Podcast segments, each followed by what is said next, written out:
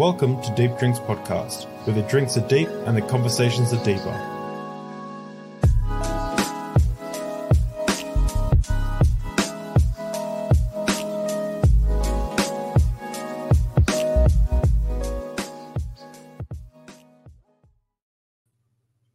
Welcome, everyone, to the first ever live uh, episode of Deep Drinks Podcast.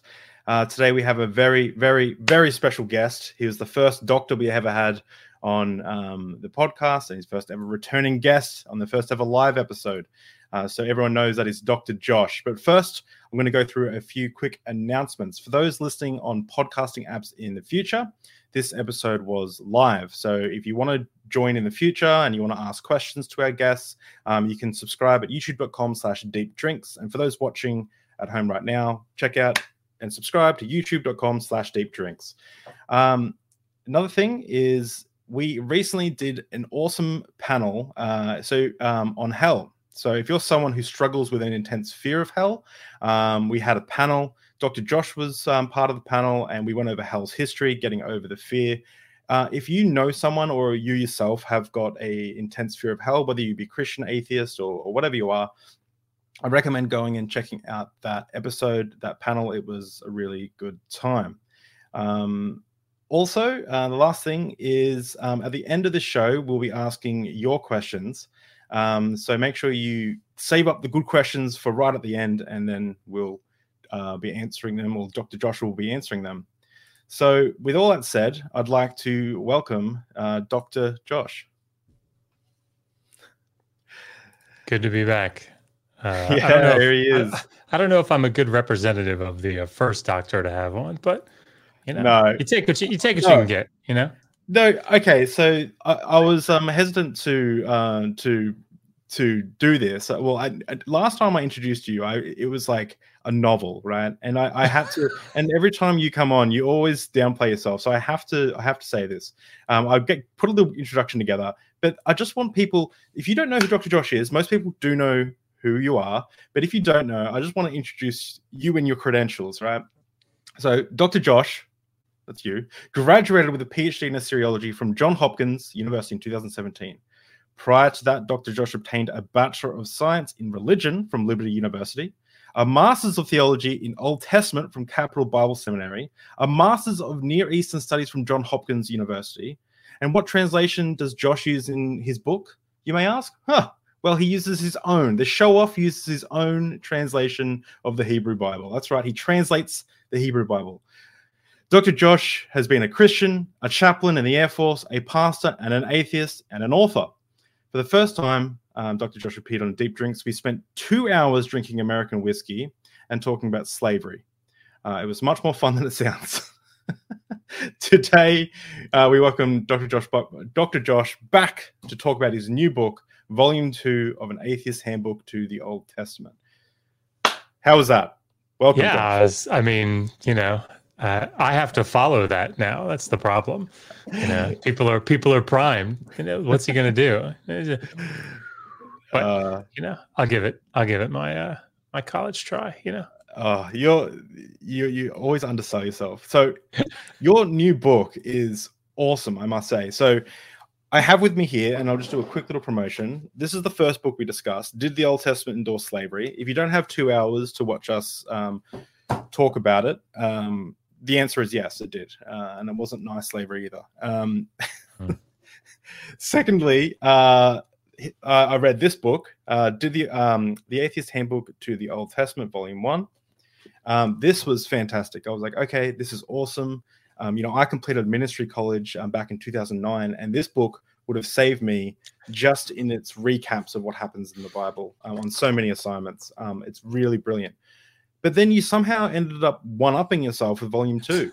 Uh, and I don't have a physical copy with me, so you're going to hold it up. But there we go. Volume two is there. It's out. It's amazing. I'm only four chapters in, and it's it's crazy. Well, I, I really appreciate that. It was um, it was I, as I say, it was fun to write. I I don't know if it was fun for Megan for me to write it, uh, particularly given that uh, on Wednesday night I was on uh, on with Oz, and you know, talk of volume three started, then she came into the chat in yeah. all caps. yeah. Uh, speaking of uh, which, you know, I just have to give a shout out. You know, here's my here's my Tangang mug, from which Tangang. I'm sipping my rum.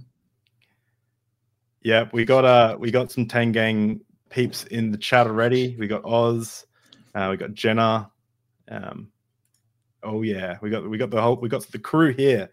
Um, but um, uh, one T- Tangang's awesome. Um, but one thing you were just mentioning is when Megan was saying no in volume three, I, I sent her a message and I said, oh, um, uh, Josh said uh, I'm writing a book. I've never done it before. Josh said uh, uh, that you you were happy to edit it for me. So thanks for that.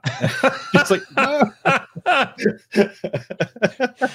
oh my gosh! Like I sometimes I wonder uh, what what is worse, uh, writing the book or making sure you get all the spelling and grammatical errors out of it. Um, yeah, because uh, you know, and we were very fortunate this time. We hired uh, Dr. Kipp Davis to edit it, and uh, you know not only did he, you know, catch 99% of that stuff, but he gave some amazing um, insights and, and obviously lots and lots of comments, um, many of which made their way into the book. So uh, this has been, in a lot of ways, a team effort. Um, you know, t- Dr. Kenneth Atkinson, uh, who's an archaeologist, uh, you know, he he read through the entirety of it and made really substantive comments. And it's been peer reviewed uh, by some pretty big names. Um, Eric Cline being one of them, which I was really excited about. Um, so, yeah, if for anybody that doesn't know, Eric Cline is uh, the author of 1177, which is an insanely popular book, and he's incredibly talented. Mm. Uh, anyway, but yeah, I'm excited. I I I had a um, interaction with one of your uh, haters, maybe or fans, um, on uh, probably a hater on uh, Twitter, um, and they said, you know, does anyone take, does any scholar actually take Dr. Josh's work seriously? Um, yes. Um, and I was like, like, like, um, you know, and Megan replied and said, you know, he doesn't post fringe ideas, he posts consensus, and um, and it's like, and I was like, what would be the point of him writing a book the atheist handbook to the Old Testament if he's just going to make up a bunch of stuff that is consensus. The whole point is to point yeah. to consensus so that yeah. atheists and Christians can have better dialogues around the conversations around the uh, yeah. Old Testament, the Hebrew Bible. So, I mean, it, like it defeats the purpose of the book. I mean, I will say, I will say this. Um, I'm not a brave soul uh, and what I mean by that is, uh, I I don't like being told that I'm wrong about something, not because of like my pride, but because I feel so so much like I'm being this huge disappointment to whoever tells me that. Uh, so, by the way, going through my doctoral program was a nightmare because um, that's all it is, right? It's just telling you how you're wrong all the time.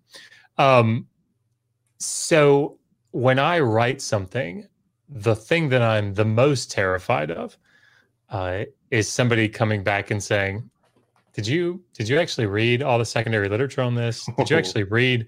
You know, there's this tablet that you didn't see. Did you actually make a score of that Sumerian text you were talking about?" Um, you know, so I, uh, I I I try very very hard for very selfish reasons to uh, in these types of books to present what it is that the, the, the mainstream scholarship is and consensus if you can find it.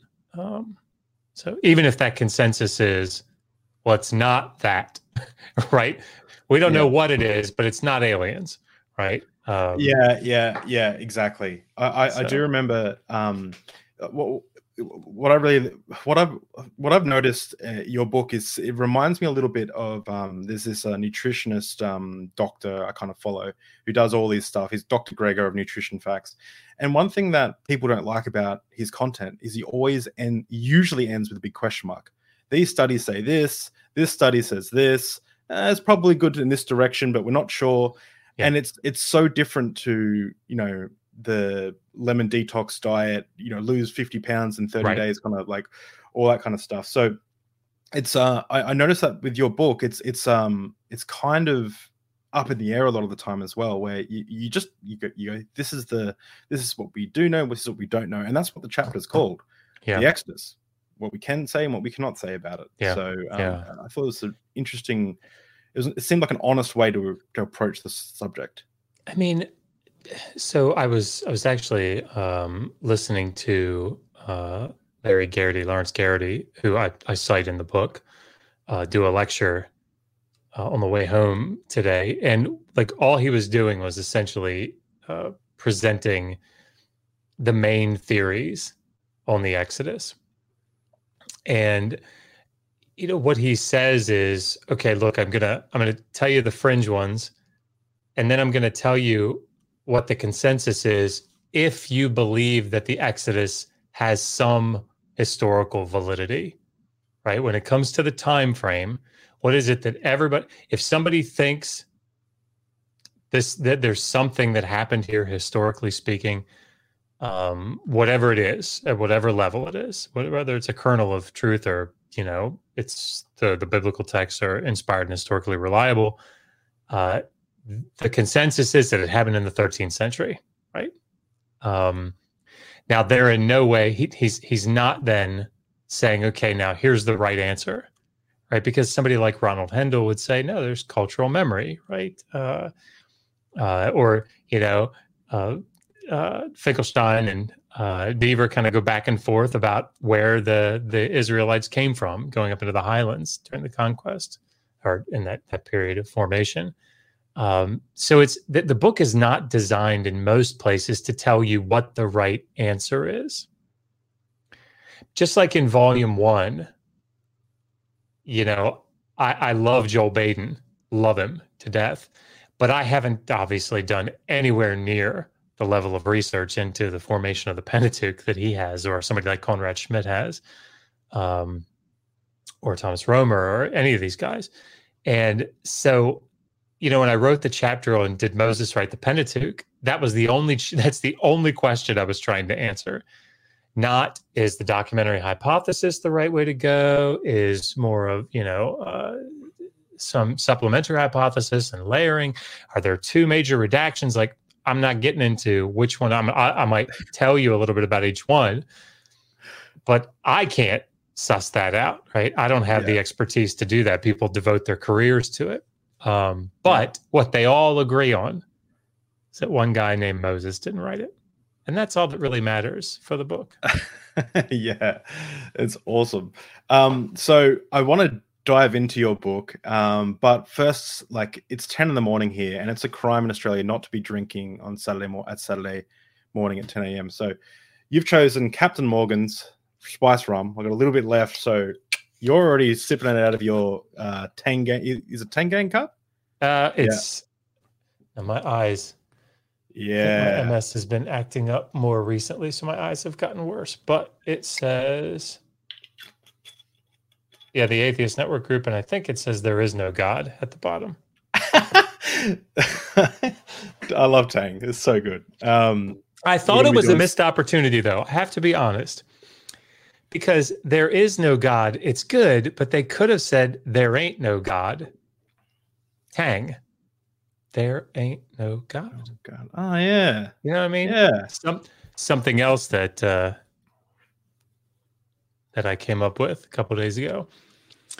House of Pain. Do you remember House of Pain? No. The Wait. group House of Pain? Yeah. Yeah, you, you, their their most famous song was that I know of, "Jump Around," right? Jump. Jump. Yep. Yep. Yep. House of Pain, H O P.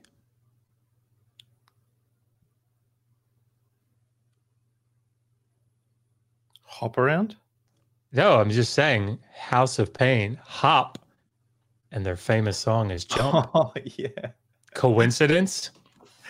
No, it's all the Illuminati or something, right? Yeah, it's it all. probably is, but you know, census scholarship says that it's a coincidence. So That's awesome. yeah, my, Uh, all my jokes just sort of fall flat. So I, No, I'm sorry. I'm. No, I get it. I, I, I was I was trying to remember who um House of Pain were, and I was like, I just googled them. I was like, oh, cool, cool. I, yeah, I'm old, Josh. Like I'm an old man, so you know I'm not hip with these. You can't be that old. Can't be that old, David. I'm 30 to three. I'm um, 42, so you know. Thanks uh, for that. Okay. well, uh, so I wanted to before before jumping into uh, the discussion tonight. Um, is there anything about the Exodus? Is there anything you learned writing Volume Two that you? Was anything you learned writing Volume One that you put into Volume Two? Like, did you approach it differently? Yeah, um, that's a good question. Um, I think one of the things that I did was to be to be uh, much more intentional uh, about choosing which topics uh, I was gonna I was gonna write on. What I mean by that is, you know, volume one, it I feel like I got lucky with it. Um, because I had done a whole series on the book of Daniel, right? I'd done uh, a bunch of work on Did Moses Write the Pentateuch? Um, I'd done a whole uh, a whole video, maybe two, I can't remember, on did uh, you know the prophecy Ezekiel's prophecy of Tyre. You know, so all the chapters that I wrote on, I can't remember what the fourth. Oh, slavery, of course. I'd done a lot of work on slavery. So what I was going to do was just do those four chapters and put them into sort of a small, smallish book. You know, basically following my scripts, and um, and then I thought I should, if I'm going to make this like a, a, useful tool, I need to give background information. So that's where the first three chapters came from. So, in a lot of ways, it was sort of like after the fact. How do I bring this together and make it make it fit? And again, I think it turned out well. Um, Megan helped a lot, um, but, but what that meant with volume two, I could be much more intentional about how I was going to do this. And uh, of course, I learned that very surprisingly to me that people really, really like that first chapter where I just sort of go through the narrative of the Old Testament, right? Tell the story. Oh, um, and people, so man, good. I was I was so surprised that that was such a, a big hit. Um, I mean, I'm happy, but uh, yeah. So I so I was able to you know kind of take my time and go. This was a lot more this section was pretty meaty because uh, it went through, um, you know, leading up to King David and uh, the United Monarchy, and uh, you know, so going all the way down through Solomon and his death. Um, so it was it's it was a good chapter to you know to there was there was a lot in it, I guess. But uh, yeah, I think just being able to be a lot more intentional was really useful. Yeah, so um, I received a like a pre um, print um, version um, to quickly read before this podcast from Megan, um, like a few days ago, and I was like, oh, cool! Like the chapters, like I'll you know I'll, I'll read one chapter or two chapters and the introduction. Um, I started reading like chapter uh, three um, on Canaanite um, stuff, and I was like, okay, this is I'm like this is this is going somewhere, this is going somewhere, and then I was like, oh my gosh, we're like 50 pages in, and we're like, like it's dense, like it's it covers so much stuff, and it's just so much information there, but written in such a way that you can like grasp it and understand it, and it's it's uh like like I said, like I feel like I could have all the Old Testament um, classes I did in ministry college could just be condensed into this book, mm. but written in a way that people can understand it. It's it's mm. fantastic. I really um, appreciate that, and it's um, it's nice to hear. It's nice to hear, especially. This is going to sound a little embarrassing, but especially like I feel like I got a better understanding of the general story of the Old Testament from just reading your your um like I should know more about the Old Testament. I feel like because I read the I read your like introductions to these the like just an overview of the the Bible, and um and I was like that makes so much sense. Like why can't someone teach it like this? You're a brilliant teacher. I recommend people get the book. It's it's really good. I'm not just saying that. Well, I, I really um, appreciate that. You should definitely not feel bad in any way, um, because there's there's a lot there's a lot of moving parts. Uh, I think in the Hebrew Bible, and um, so it, it it certainly wasn't like a straightforward, easy thing to to to tease out the story.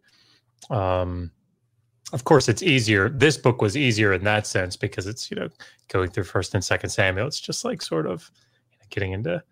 Um, mm.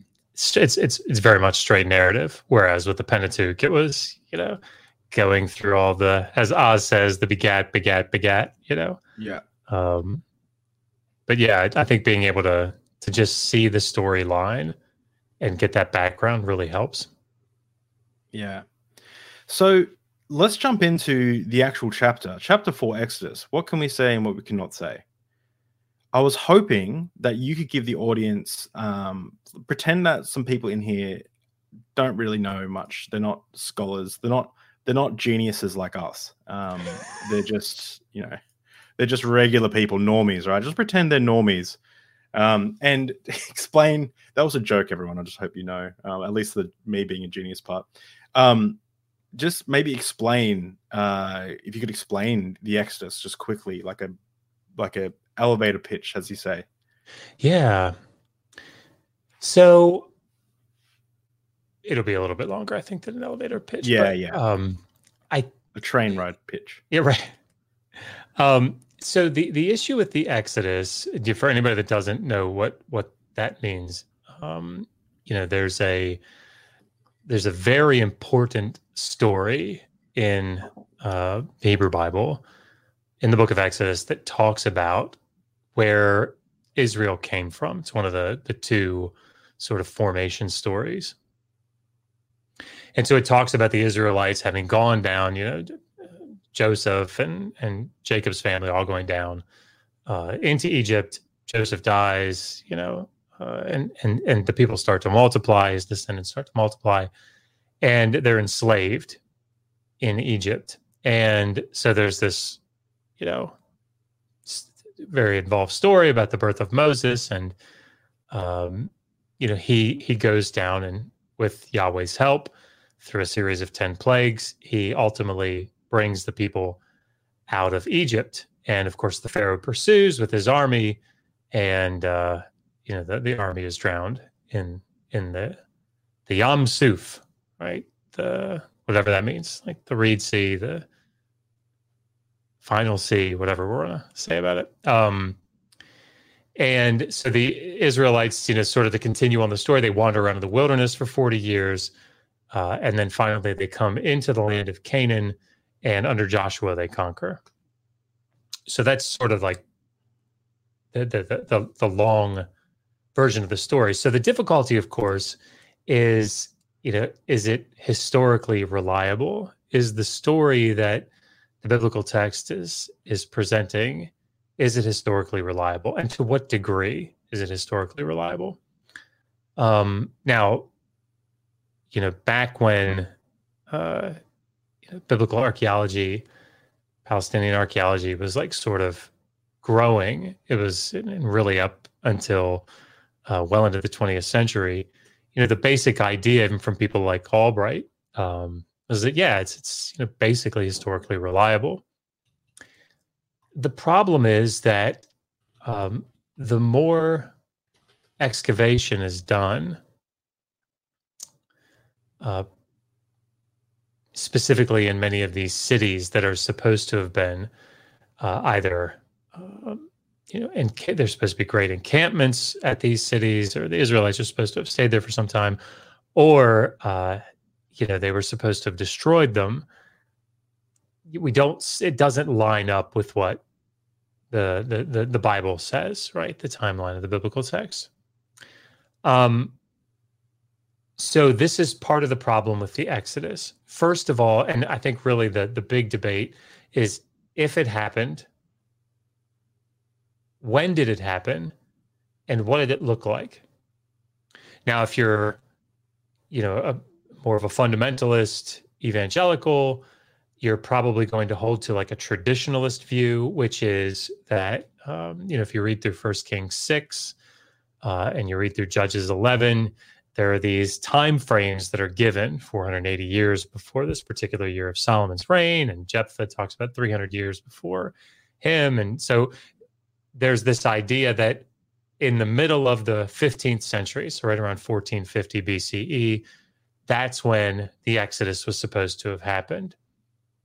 Um, and you know, Exodus 1237 talks about 600,000 fighting men, um, which doesn't include women and children. So you know, when you, when you factor in women and children, essentially looking at two to three million people leaving the Delta, right? Leaving Egypt.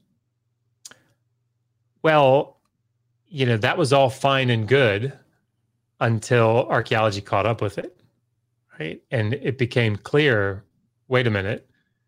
First of all, that, that number doesn't work at all. Um, you know, estimates are that only 3 million people were in all of Egypt at the time. Um, and only several hundred several hundred thousand in the in the Delta region. So, you know, that number just doesn't work. You can't have all of Egypt leaving Egypt, right? Uh, that that that doesn't work. Um, I, I also, well, isn't there an issue with like at the time that some people think that the Exodus happened, they would have been leaving Egypt to Egypt. Like, wasn't that the section they went to?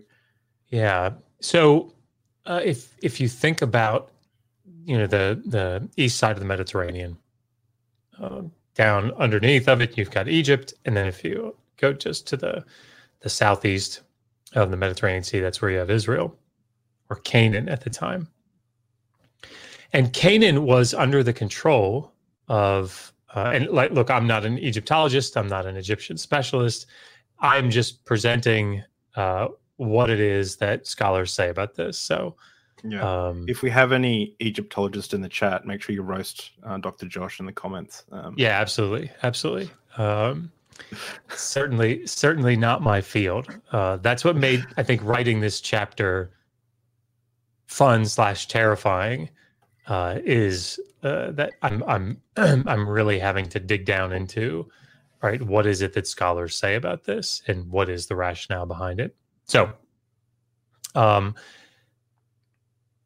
the the land of Canaan is very very close, right, to the land of Egypt, and uh, down until I think down into the 12th century, uh, Egypt had a pretty firm hold uh, on Canaan. It was broken up into two or three provinces and governed, right? Probably by like military um, military personnel uh, but but people that sort of governed over there.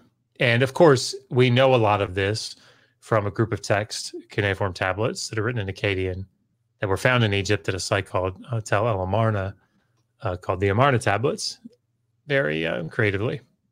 Um, and there's a lot of correspondence, letters between the sort of local rulers that were in Canaan that were subjects of the Pharaoh and the Pharaoh himself. And they're often asking for help, you know, uh, talking about conspiracies. The other ruler is conspiring against them, against the Pharaoh. And so, but but we know that Egypt is under the control uh, of, uh, sorry, Canaan is under the control of Egypt. And so, yes, the idea that in the 15th century, um, you know, people leave Egypt to go to Canaan, uh, you know, it's they're they're leaving Egypt to go to another land controlled by Egypt. It just doesn't work, right? Which is, and and there are other factors that we don't have to go into here because it might be a little too detailed. But there's a reason that if if people think that there's any historical validity behind the story, and again, like any, any any small amount of historical validity. It happened, they would argue, during the 13th century, um, because there are some there are some things that happen, like uh, you know, the building of Piramesi and um, Pithom. Like these are these are cities uh, that the biblical text talks about that were uh, supposed to be built before the Exodus took place. Well, they, you know, they were built what in the in the 13th century. Um, so I think around 1270. I can't remember, but at any rate, um, not it, it, it doesn't work in the 15th century. Um, but what that means, and I'll stop talking, but what that means is that if you're going to the reason that people have changed from a from a traditional date in the 15th century um, to this 13th century position is because of archaeology right? Archaeology has said the 15th century doesn't work. So that in and of itself requires that people come up with explanations for why uh, First Kings six one says 480 years before Solomon, which would have been, you know, that year would have been like 970. So you go back 480 years from 970 or 1450, right? Well, why is it that that doesn't work? Because it, up until archaeology sort of exposed that, it, it worked, right? Um, and so then you have to kind of come up with explanations. Well, maybe 480 years, it's supposed to be 12 generations of 40 years, but maybe maybe a generation is only like 25 years. And so, you know, then we can get, you know, th- that number down. And so then it matches up like um, you know, with with the, that number 600,000 fighting men in Exodus 12:37. Maybe it doesn't maybe Aleph there the word for thousand doesn't really mean thousand. Right? Maybe it means like a military unit or you know like smaller and so that gets the number way down so it makes it more feasible. Uh, but mm. the hmm. only reason that you make that argument is because archaeology tells you that there couldn't have been that many people in Egypt, right? So it's it's very much in response, um, which is why this will be the last thing I say, but this is why more fundamentalist uh, advocates that that talk about the Exodus do so saying, "Whoa, whoa, you're really having to do some mental gymnastics with the with the text here." Because look, it says very clearly 480 years here, and it says very clearly 300 years there, right? How do you like how do you get around this? Uh, well, you have to do these sort of mental gymnastics. Um, is is is what the argument is. So that's the that's the issue, or the issues. Um. Yeah, it's um. Sorry, Heathen Queen just messaged me complaining about not being a mod, um, and it just came up and it lost my chain of thought. Thank you, Heathen Queen. You're not a mod because you didn't ask in the on the Twitter thread. Okay. and also just shout out to people who who um Oz is saying that he's disappointed that no one's drinking. We are drinking. You obviously missed the start of the show. Um, this is deep drinks, and everyone, let me know what you're drinking in the comments because uh, I'd like to know what what you're drinking on a on a Friday night if you're in the US. Um, so what I what I like about um, volume one, volume one was interesting for, for me, right? Because you, you tackled Genesis and um and Noah and his magical zoo boat, um, and and things like that, right? So, uh, and you know, it's kind of like reading. It's kind of like hearing someone talk about like Lord of the Rings. Um, you know, like it's obviously a boat obviously didn't you know like there's things that are obviously not true but you you handled it respectfully and like but it's like it's like obviously these were the a polemic you you mentioned most likely mm-hmm. and, to Mesopotamian civilization, and that was cool and everything. But what I found interesting about the Exodus story is there's a part of my brain that thinks maybe there is some validity to that. Like what parts of it are actually true? So I wanted to just ask, what can we say about the Exodus? And then yeah. I'll ask what, what we can't say. Just yeah. So like there there are things that I think are important to recognize, and this is where I I really think it's important for us as skeptics, as atheists, agnostics, whatever, um, that we're fair with the data. So, you know, there are the first part of the chapter sort of goes through what are the earliest references to an Exodus event, right, or events. And there are some early poetic passages uh, in the Pentateuch, poetic passages in the Pentateuch, um, specifically Exodus 15 and parts of Numbers, Numbers 23 and 24, that reference an Exodus event. And so you also see it in the prophets, and I look at the the prophets Hosea and Amos, uh, who are eighth century prophets, and say, what is it that what, what is it um, that they're describing, well, there doesn't seem to be like uniformity in what they're describing. In other words, it's not like Exodus 15 ha- hits all the points, right? Like it talks about slavery in Egypt and they're making this wilderness wandering and all this stuff. Like, know, it's it's basically talking about Yahweh as a divine warrior.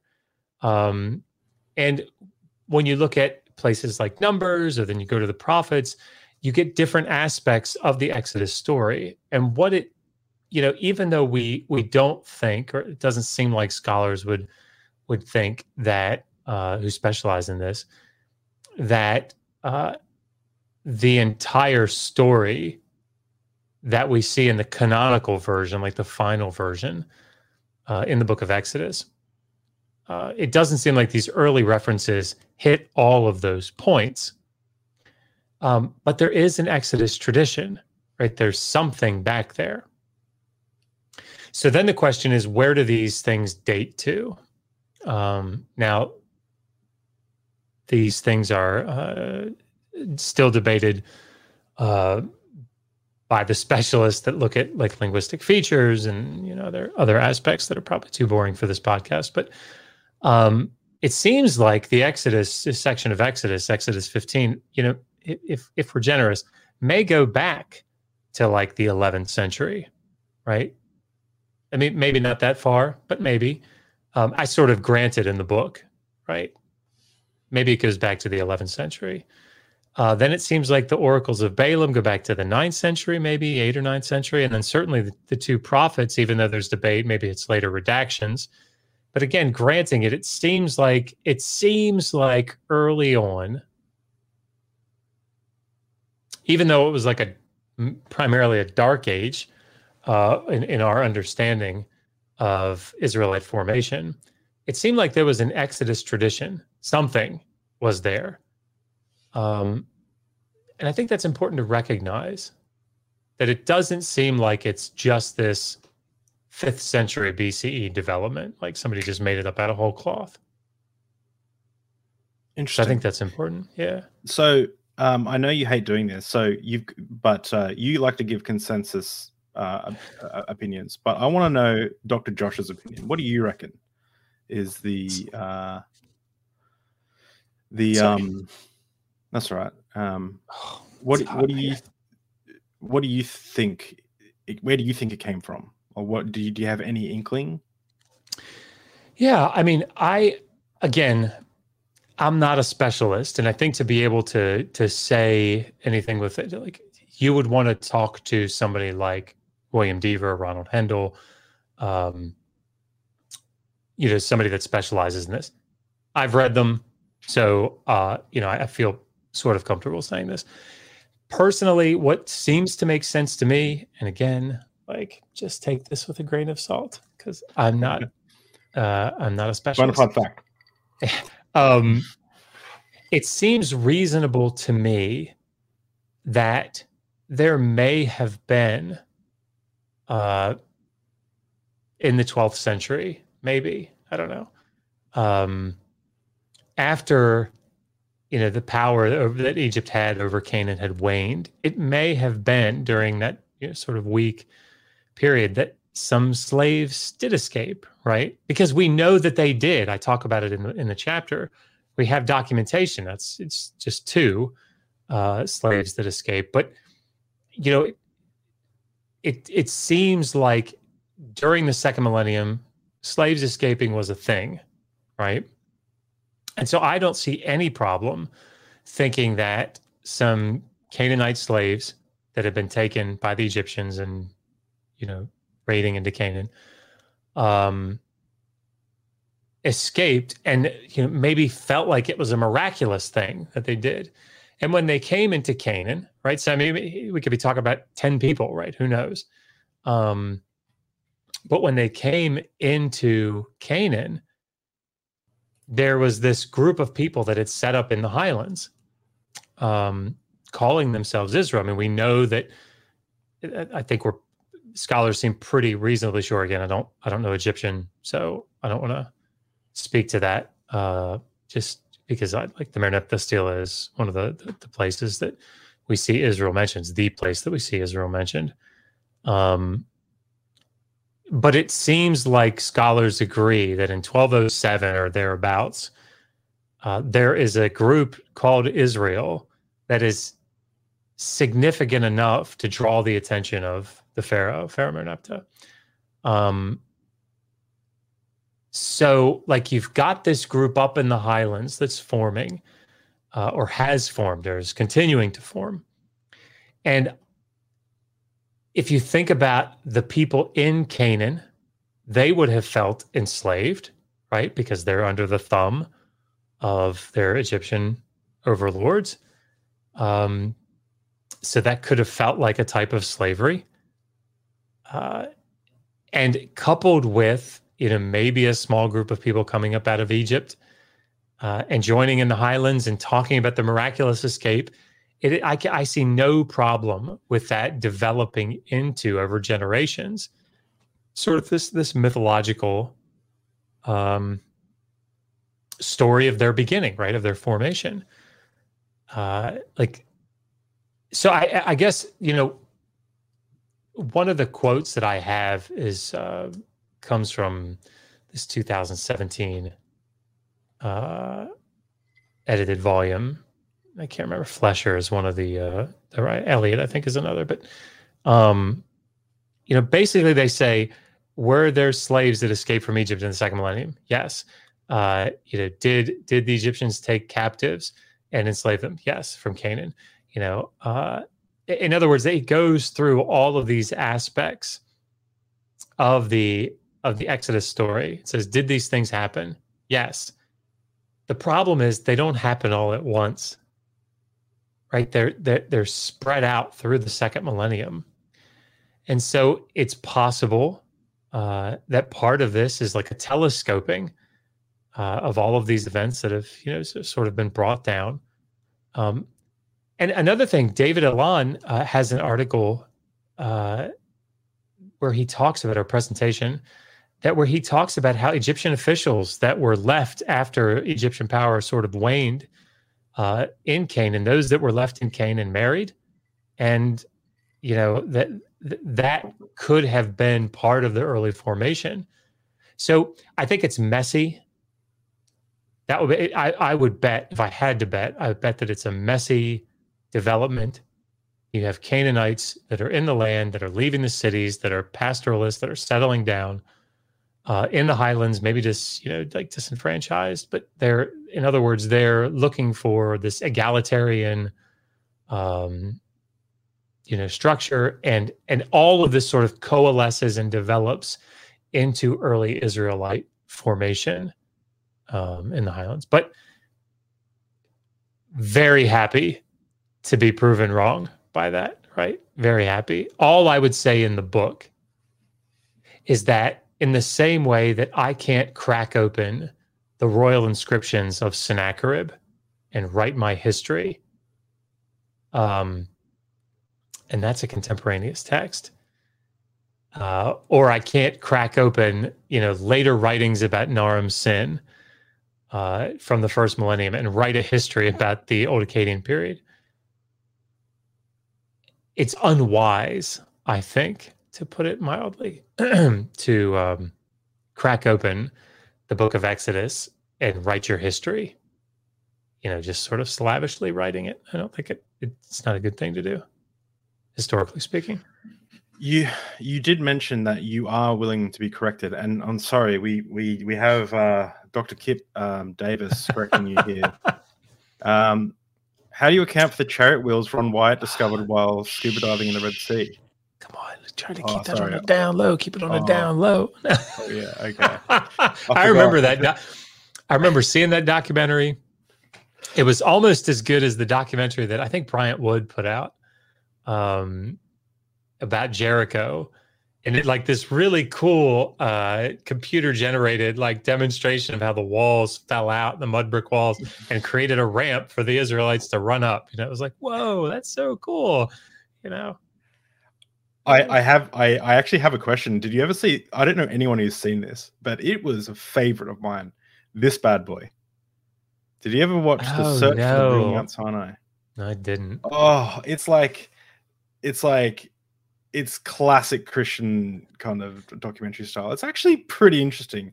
They go to uh they you know they try and follow the Bible literally, and they go to um, they cross the Red Sea or, or wherever, and they end up in Saudi Arabia. They forge letters to the prince uh, from the prince or whatever to get in there, and then they Jeez. find like an altar with calves painted on it, and they find these big pillars, and they find this top of the mountain, and they crack open um, this black rock that inside is granite, and they're like, "That's where God, you know, stood or whatever, you know."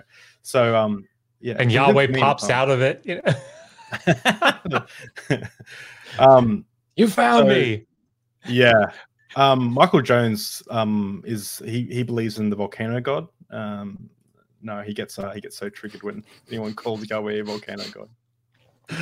Uh, talking about Michael Jones, have you seen his um, Exodus Rediscovered series? I have not. No. It's um I was going to play a clip of it here, but I feel like it's it wouldn't fit because the arguments build one another, and you haven't really seen it. So, um, but it's it's an interesting watch. Um, coming like for me, I I know hardly anything about this topic, so um, I'm kind of just sitting there nodding and smiling like I do in this conversation, where I'm I'm trying to follow along, and I and I, and I get most of what you're putting down. Um, I think one of the problems that we need to sort of talk about um, is the idea of verisimilitude. So I guess the the example that I always give because I feel like it's really understandable um, is that you know I was watching the original Spider-Man movie um, recently. I'm only about 15 minutes into it, but um, you know one of the things about Spider-Man, right, is it takes place, if I'm remembering correctly, in New York City. Yeah. Right, or like the Avengers movies. Um, now, if you were to, um, or Ghostbusters, right? Like Ghostbusters also in, in New York City. You know, you could probably go to different places that you see in the movie, right? And be like, this, this is where Venkman, you know, fired the, you know, the, the shit, the, what's that thing called that they shoot? The, um, okay, anyway, it doesn't matter. I'm not sure. I, sorry. I can't believe I can't remember what that's called. Somebody put it in the chat, but um, but that doesn't mean that Ghostbusters happened, right? The reason that that background setting is there is to give it verisimilitude. It's to give it like the the the, feel of authenticity, right? And one of the things that I think we have to come to grips with is that so often um, in arguments that are you know, people that argue for the general historicity uh, of something like the Exodus or the conquest um, is that they do things like if you read James Hoffmeier, for example, brilliant Egyptologist. Um, but if you read what he says in his books and you know there's a there's a recent publication. He's got a chapter, and it's essentially like if if the stage up on which the scenes are set fits, then that adds what's the word? It, it adds um validity. Or yeah, he uses he uses a word, and I can't remember what it is, but it's essentially yeah, it, it enhances. That's what it is. Enhances it. Proton pack. I think it's called a proton pack. Anyway, um, I don't know why that came back to me just then. So, um, we have to be careful with that because, again, it's predicated on the idea that the biblical texts are generally should be considered reliable. Right. And that's a problem right? That's a problem, and not, not just for me, right? But for scholarship in general. Um, because certainly when you're talking about events from like the book of Kings, or even even with Samuel, um, it's a lot easier to get at uh, the general historical reliability of the events There's a whole shit ton of propaganda that goes into it. Everything's twisted about David. But, you know, it's arguably uh, presenting actual, to a degree, history? The problem is you can't then extend that to all of the biblical text. You just can't. Um, and so I think starting with this premise that, well, the Exodus is probably generally historically reliable unless we can show that it's not, I think is a bad position to start with. Mm. Um, for a number of reasons. Uh, one of which it's written hundreds of years later, right? And uh, but at, hundreds at, at of years, hundreds of years after the supposed events. That's correct okay, for, as related to the Bible, what the Bible says when it happened, yeah, right? That's right. So, what what I think is important to recognize in this is that it's not enough to say it fits, right? Because again, um, the scene that is set in the biblical texts works in many more places than just the 15th or the 13th century, right? Generally speaking, um, things develop much more slowly during those periods. Um, what, but this this sort of brings me to maybe the second half of the Exodus narrative, or the, like the completion of the Exodus narrative, which is the conquest account under Joshua. And um, the reason that I think the conquest is so important to the discussion about the Exodus is because whenever you date the Exodus to, if you're if you're taking a, like a maximalist position, particularly if you're taking a maximalist position that is, you know, like the biblical texts are generally historically reliable, um, then you have to contend with whenever they left Egypt, like 40 years later, you need to start seeing conquest, like destruction layers in the Negev, in the Transjordan, in Cisjordan, right? Jericho, Ai, um, Lachish, Hatzor, right? You need to see in the archaeological record this you know evidence of this right it's it, it has and it has to fit in all of them unfortunately uh, i think um, certainly the majority of them, uh, if you're going to hold to this position of of you know the, the biblical texts are generally historically reliable.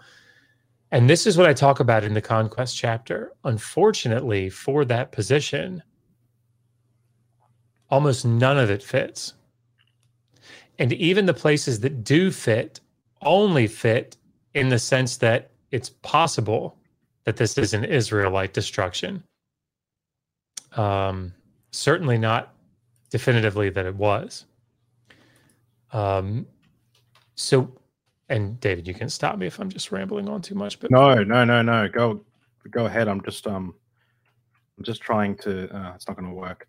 There was a sure. quote that I was going to put up on the screen from your book, but this is this is great because I was so, I was well I'll I'll just I'll just read your quote because it's just going to flow into what you're hopefully going to um, talk about. But you mentioned a quote from uh, Diva, Dev, Deva, mm-hmm. Diva. I'm not sure. Um, Diva. Um, you said one of the um, of the thirty sites um, the Bible says were taken by the Israelites. Um, actual destructions have been found in only two or three, and these are not necessary Israelite um, sites like uh, Dibon, Heshbon, mm-hmm. Jericho, and Ai were not even occupied in the late 13th century BCE. Uh, when yeah. we now know that any Exodus conquest must have been dated. So, like you hear that, and this is the so Eric Cline, who again is uh, I'm really excited about this. He's one of the peer reviewers of these chapters in particular, um, because this is sort of his thing. Uh, he wrote a book in 2009, I think. I always mess up the year. Uh, but it's called Eden to Exile, I think, from Eden to Exile. And it deals with some of these, several of these problematic um, stories, and one of them is the Exodus and the conquest. Uh, actually, I think it's just the conquest. I can't remember, but he, he deals with the conquest, and his methodology uh, is the methodology that I used in this chapter primarily, because what he did is he said, okay, we go through the biblical text and we see these cities. I think there are eight of them are said to have been either totally destroyed or like seriously brought low. And so, from an archaeological perspective, we've excavated at these cities, um, these sites. We should be able to see the destruction layer, right? Um, do we see it? So, the two questions that I ask utilizing that methodology, and I sort of expand a little bit into Transjordan and into the Negev, looking at cities there. Um, but the two questions that we ask in the chapter are if if there's a city that was supposed to have been destroyed by the Israelites, one, were there people there at the time? Was there a city there to be destroyed? Because you need that. And then two, is there evidence of destruction at that time? And that's all we're looking at. Were there people there? Is there evidence of destruction?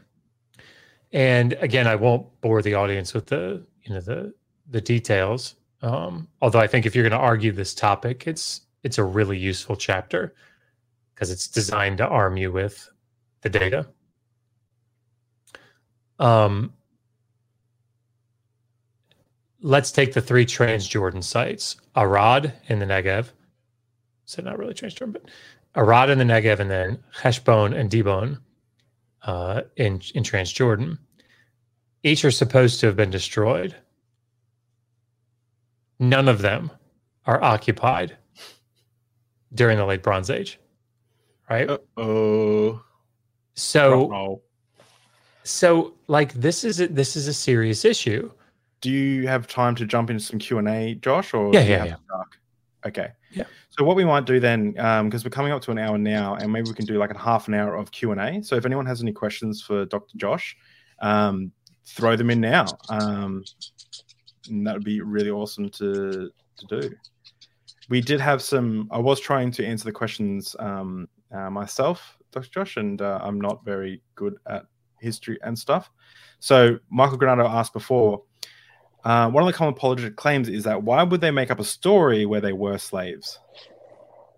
Uh, and then to lend credence to the idea that it is historically factual, uh, if they were not there, why are they connected to Egypt? Uh, well, um, so these types of apologetic arguments, um, I think, don't understand cultural interaction, particularly during uh, you know, times in the ancient world if you think about where Egypt is in relation to Canaan, you know, it's but a stone's throw.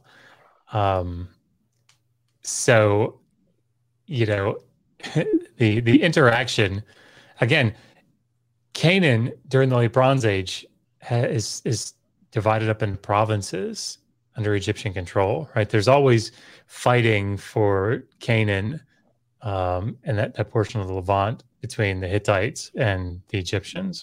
Again, I'm it's a, it's a, it's a sub specialization, but um, you know, so the idea that there's cultural interaction. I mean, God, look at look at the Amarna period. The Amarna period, just so that everybody knows, and I I read about this in book one. Um, you know, in the 14th century, when these letters date to, these tablets date to, there is international diplomacy. Like there's international relationships between these great pow these great powers. Um, and so like Egyptians and the Assyrians and the Hittites and Mitanni and the Babylonians and they're all writing to each other as brothers, right? There's a uh, um, there's a, a, a type of um, style. It's like an eclectic style that's called. Um, it's it's found at Ugarit, which is sort of central to a lot of these countries, and um, it's like the style is sort of a mix of a bunch of different a bunch of these countries sort of uh you know it's a little bit of egyptian style a little assyrian style. And i mean like the interaction between these uh places it's uns it would be uh, it's just it's weird that that's even a question um that there's this type of interaction. Of course there's this type of interaction. Uh I, I just I find that to be a it's just an odd odd thing to not obviously for Michael to bring up, but for as an apologetic argument, like why would there be Egyptian things in it? And of course, um, Friedman's written a book, 2017, I think, where he's talking about the connections between um, Egypt and the Exodus story. Uh, I, it's it's what it's what I would expect. I, I doesn't surprise me. I guess is what I'm saying. Michael has a really another really good question. Just dropping bombs today. Was Moses No. real? No, no. Okay.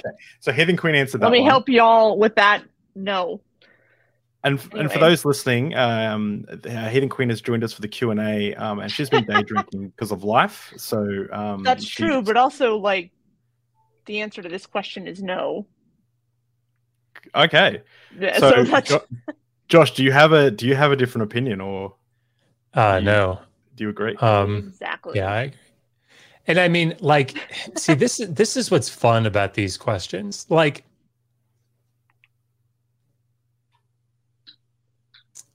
because what I think the question is asking, obviously, I don't think Michael's asking it this way, but when this question is asked by apologists, to me, it's the equivalent of asking. It's even worse, but but it's roughly equivalent to did Gilgamesh exist? Because I would say, yeah, there was a king named Gilgamesh. We have pretty good evidence for that, I think. Um, and he ruled the city of Uruk, just like in the epic, right? Um, but if somebody were asking the question, is Gilgamesh real? And did he run through a tunnel racing the sun to get to the end of the earth? And did he meet the flood survivor? Like, and did he, uh, you know, like swim down uh, to get the, the the plant of life and then lose it to a snake uh, while he was bathing on his way back to work No, like what? No, that guy's not real. What are you talking about? That's a story, right? And so, like, was there a guy named Moses? I mean, maybe, and or maybe the story's based on somebody whose name wasn't Moses. I mean, who the fuck knows, right? Like th- this. likely an It's like- amalgamation of people they Yeah. just like recreated a narrative out of. It's much like King David. Don't tell anyone. but it's it's it's like thinking about th- thinking about like did abraham like was there a guy named abraham or isaac or jacob i mean i, I mean maybe but i mean if you're asking if they're asking the question did abraham take isaac up the mountain to sacrifice no right no um yeah, it was obviously Ishmael, um, as it says in, Islam. So, obviously yeah, obviously that's corrected. It's been corrected. Um, you mentioned. Uh, I've got a question. Uh, you mentioned in the book um, the illumin- uh, This illumination potentially threatens to jeopardize your faith. If it does, um, I would like to suggest that you don't need to leave your religious tradition on these grounds alone. Uh, you also mentioned uh, how you would be justified in doing so, but you don't have to. I was wondering if you could talk about how someone can remain a believer um, and come to um, t- to terms with the fact that a lot of what we read about in the Old Testament isn't historical. Of course. I mean, the easy answer is go talk to Megan, right? Um, because Megan's a Christian. Um, but the way I'm, that I'm she- talking to Megan, so please don't. unless you want to catch those hands, you know. exactly right. Um, but the reality here is that the way that we've often, particularly in the States, been raised um, to think about the Bible is that it's inspired and inerrant, right? And when you start with that, then it becomes from this fundamentalist, you know, sort of position, this interpretive framework, it becomes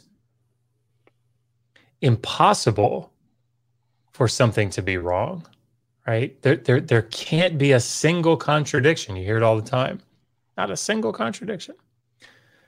Why is that? Like, why can't there be one? Why is it that nobody blinks uh, when they think about, you know, reading through, um, you know, uh, I don't know, Sargon's eighth campaign? Like, nobody, when they think about, you know, or if they're reading through, like, Heathen Queen just got uh, Grayson's book on the Chronicles, Babylonian Chronicles, like, people people don't read that and say, "Oh, contradiction here, throw it all out.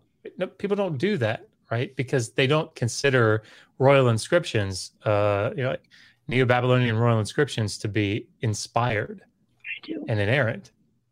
Um, excuse me. So, um, because of that, there's not this pressure on the text to be perfect. There's the rake and shovel method can be applied, right? Rake in the good stuff, shovel out the bad you know, in, in this case, rake in the details that we think from a historical standpoint work, shovel out the ones that don't. Um, for example, like does the does the Neo Assyrian king run ahead of his army and and chop his way through the mountains because his army was slowing him down and defeat the enemy single handedly, de- defeat Urartu single handedly? No. Uh, yes. Right. How do you know? Yeah. How do we know? Yeah. Always You ask. gotta have faith. How do you Josh, know? gotta have faith. That's right. But but that doesn't mean that we don't think that the Neo-Assyrian king fought Urartu, right? We do think that. Um, so how do we do that? Like how do we how do we say that there was a battle here, but that the story's not perfect? I mean, called propaganda. yeah, exactly. Propaganda, if you will, in the US of A. like like we recognize it and and so i think that if you can step away from the idea that the bible has to be perfect the bible has to be um, taken for the most part literally uh, that it has to be understood as uh, inerrant in its content its presentation life gets a lot easier and a lot nicer because you don't have to say things like, but it was the good kind of slavery, Yeah. right?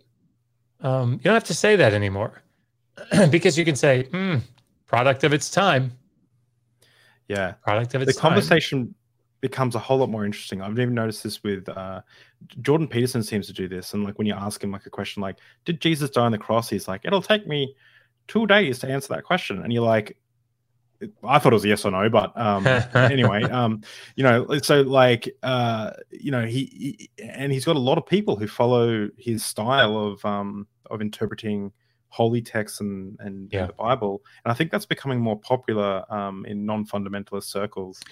Um, I think so. I'll tell, I'll say two things uh, if it's okay. yeah, W- One is I open up the Exodus chapter with a story about my father. And, you know, without giving too much away, I guess, not that that's like a critical part, but I'll do it. um, my dad is six four, and back in his prime, he was probably like 280, right? Like he's a big guy. His hands are like baseball gloves. Um, and he was a carpenter, uh, worked in construction. And when when things were like usually it was when something had gone wrong, uh, but he knew that the, the the the solution was right around the corner. He would burst out into song and he'd sing, Oh, my Lord knows the way through the wilderness. All I got to do is follow. Right. And the reason that that was so moving to him had nothing to do with the historicity of the Exodus or the wanderings. right? It was if you had if you had asked him, "Hey, did the Exodus happen?" Yeah, yeah, definitely. But I mean, like, he didn't know anything about it, right? Mm. And it didn't matter because it's the story that matters. It's it's what the tradition means that matters. It's the fact that what he took from this was that no matter what happens, God is going to take care of me. He's going to work it out. All I got to do is trust him through it. And you know that that's why these stories are so powerful and that's why they're so meaningful. So the second thing that I'll say in, in tying into that is if you've ever been in uh, a more laid back or a non-fundamentalist um, Sunday school class, you've you've probably had the experience of someone that the, the teacher reading from a passage and then looking out to the group and saying, "Now, what does that passage mean to you? Right? What does that say to you?" And everybody Not that says, much, to be honest. but like you know with something like the psalms you know so you could read through a psalm and people but it's very easy because poetic and people are like yeah you know that makes me feel like this that makes me feel like that. Um and if you talk to people that are in like uh my the seminary that i went through they would say oh that's horrible. Horrible right? Because who cares what it means to you? All we care about is the historical grammatical context right? What is it Mm. that it meant then? Well there are a lot of things in life that we don't give a fuck about what the author meant right? Very few times do you go up to a painting and say now i wonder the author meant by this because what it says to me how it speaks to me doesn't matter right? It's it's what the author meant. What? No. People put art in their houses because it speaks to them right? It has meaning to them. In other words it's how they respond to it and this type of reader response interpretation this reader response theory i wish that all religions would start operating based on a reader response theory. Mm. because what reader response does is it keeps your own ethical system intact. It keeps your morality intact. The one that we've like morally progressed to it keeps it sound in other words i don't read through exodus 21 and see about my slave or leviticus 25 and see about my slave and go ooh my ethical system says i shouldn't have a slave but you know eh, this passage sort of says that maybe it's okay that doesn't happen you filter that shit out because what is that passage saying? What is it that First Samuel 15 with the Amalekites is saying? Well, it's saying that, you know, we, we've got to make sure that we do what God says, right? And what is God saying? Well, God is saying to me, be a good person, right? So I should really care for the poor because that's what it says in the Gospels, right? So I, I have to do that or God's going to be upset with me, right? Is that perfect? No, but it's a whole fuck ton better, right? it it makes Yeah. it so that you don't say things like Samson was actually a really good guy for killing all those people. Mhm.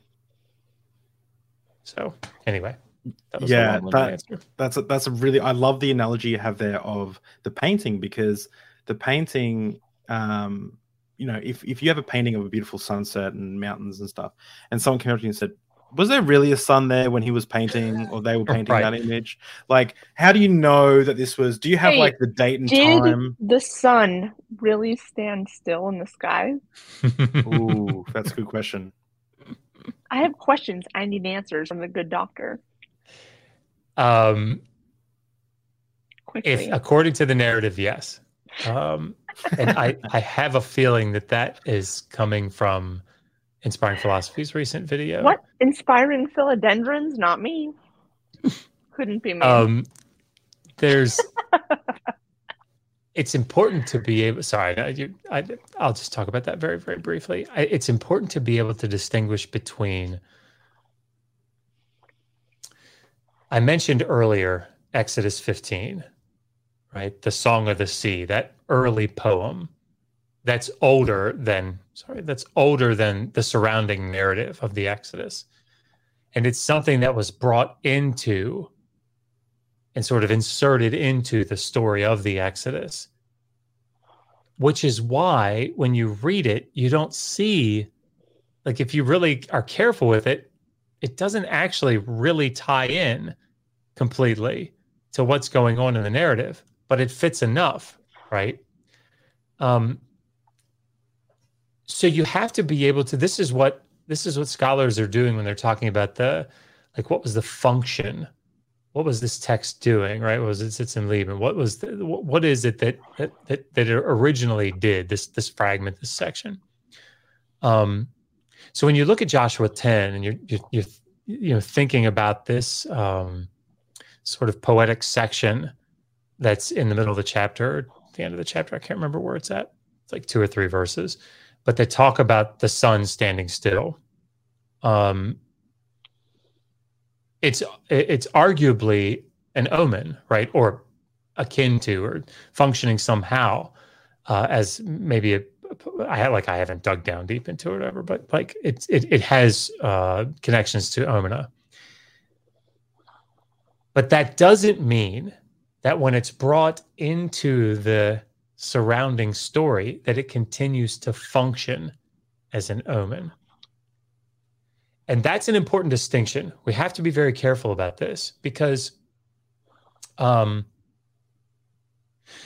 when Eminem brings in uh, uh, Joan Jett's I Love Rock and Roll into uh, Remind Me, his song, we can look at the sections of Joan Jett's song and talk about what they meant in their original context. But once they come into Eminem's song, there's a new meaning that's forged. And you can't mm. just bring in Joan Jett talking about like this boy by the jukebox, right? That's not, that's gone, right? It's forged new meaning. This is what intertextuality does. So we've got to be careful with this stuff when we say, well, it's an omen, so it doesn't mean that the sun stood still. Eh, the narrative is saying that it stood still. That's the point. Um, so yeah. Uh, just so everyone, uh, if everyone's come in come in late, we're just at the Q and A section. But I did want to just promote the book, Atheist Handbook to the Old Testament, Volume One. Volume Two has just come out, and that's what we're talking about today. Another one of Dr. Josh's books. Where's my copy? There. TBH. To the Old Testament endorse mm-hmm. slavery. Um, Where is it? And uh, if you like content like this, make sure you subscribe. Um, we've just recently moved Deep Drinks to its own channel, so that's why we've got low subscriber numbers. So if you like this content, subscribe. I'd really appreciate it. We just got over 100, and I was able to snag that Deep Drinks um, URL youtube.com slash deep drinks. So really appreciate it, guys, and thanks for subscribing. Um, I do want to um, wrap up in about 15, 20 minutes, but I have a really great question from Michael Granado that I, again, third question, he's killing it today, um, that I need an answer for because the only thing my friends at work know about the Exodus is what they hear from Joe Rogan what do you think of Moses was on mushrooms idea floated around by historians who appear on Joe Rogan? Never trust anything that comes out of Joe Rogan's mouth. that fucking crusty infected toenail. Like oh, okay. never ever trust that bitch. Am I lying? No. I, I like there's nothing else to say right? That's, oh, that's period, bitch. well, that it's not him. It's period. the it's the guest. I I, I recently had a uh, yeah. had if someone have, actually. If you are purchase... Joe Rogan and you have somebody on your show, they are going to agree with you. But kick that bitch so, to the curb. Let's even cut out Joe Rogan, right? I, I recently got given um, this book from a friend. Um, I haven't actually received it yet, but he sent me a photo, and it's literally it's some historians who are talking about the possibility. I don't I don't have references to it, but I'll put links in the description after the fact. Talking about the possibility of psychedelics experience, you know, happening around the Middle East, and that's maybe where these yeah. apocalyptic ideas came I from. I had a chat with someone about how the the Magi um, could have potentially been like there are certain texts that are preserved that make it sound like they had a psychedelic experience as like that was their experience as opposed to them sort of like seeing a star and like physically following it. Yeah. And I'm not going to say that like either one is correct, but there are certainly texts that are like, huh? Yeah. Revelations is even a bit apocalyptic, you know? My favorite like, book ever. Yeah. Josh, do you have any thoughts on this from from a big brain um, scholarly perspective? Yeah, big brain. Um, so I, yeah, I'm definitely the expert on drugs. Um, Sorry. yeah, Sorry. I, I, I'm not. Oh, Um, y'all, my wife Megan. Uh, the question is, picture of her How new drunk are hair. we so far? Um, the question is Heathen Queen very much. Oh no, so. no, it's not me, not that much. But y'all should go look at Megan's photo on the Twitter because she posted a picture of her hair. Uh, so I'm just promoting my wife personally. Sorry, Josh, you're out. Um, Okay. Yeah, sorry, but y'all should check it out. Anyway, that's all. Um, yeah, I agree. Um, I am behind this. I support this. Uh, Josh is on the floor, to be honest. I said um, what I said. um, Sorry. no. So, so there is an entire section in uh, this multi-volume work that Assyriologist used called the it's RLA. It's the Reallexikon der Assyriologie. It's like it's like our encyclopedia sort of. Um, it's like the uh, Anchor Bible Dictionary, if you're familiar with that, six volume anyway, but for Assyriology, And there's a section called Flora and Fauna. Um, I have not read it because again, it's like a subspecialty. Uh, Hmm. People people dedicate their lives. One of the things that is true though is that it's difficult.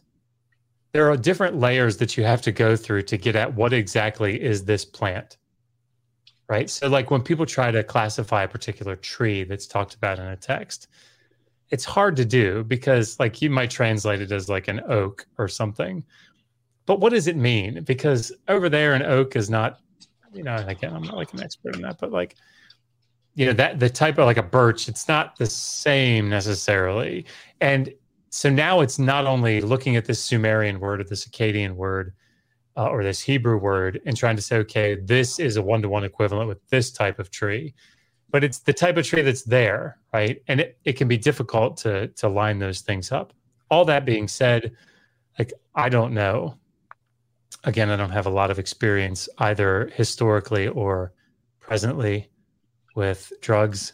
Um, I have seen a bong once, though.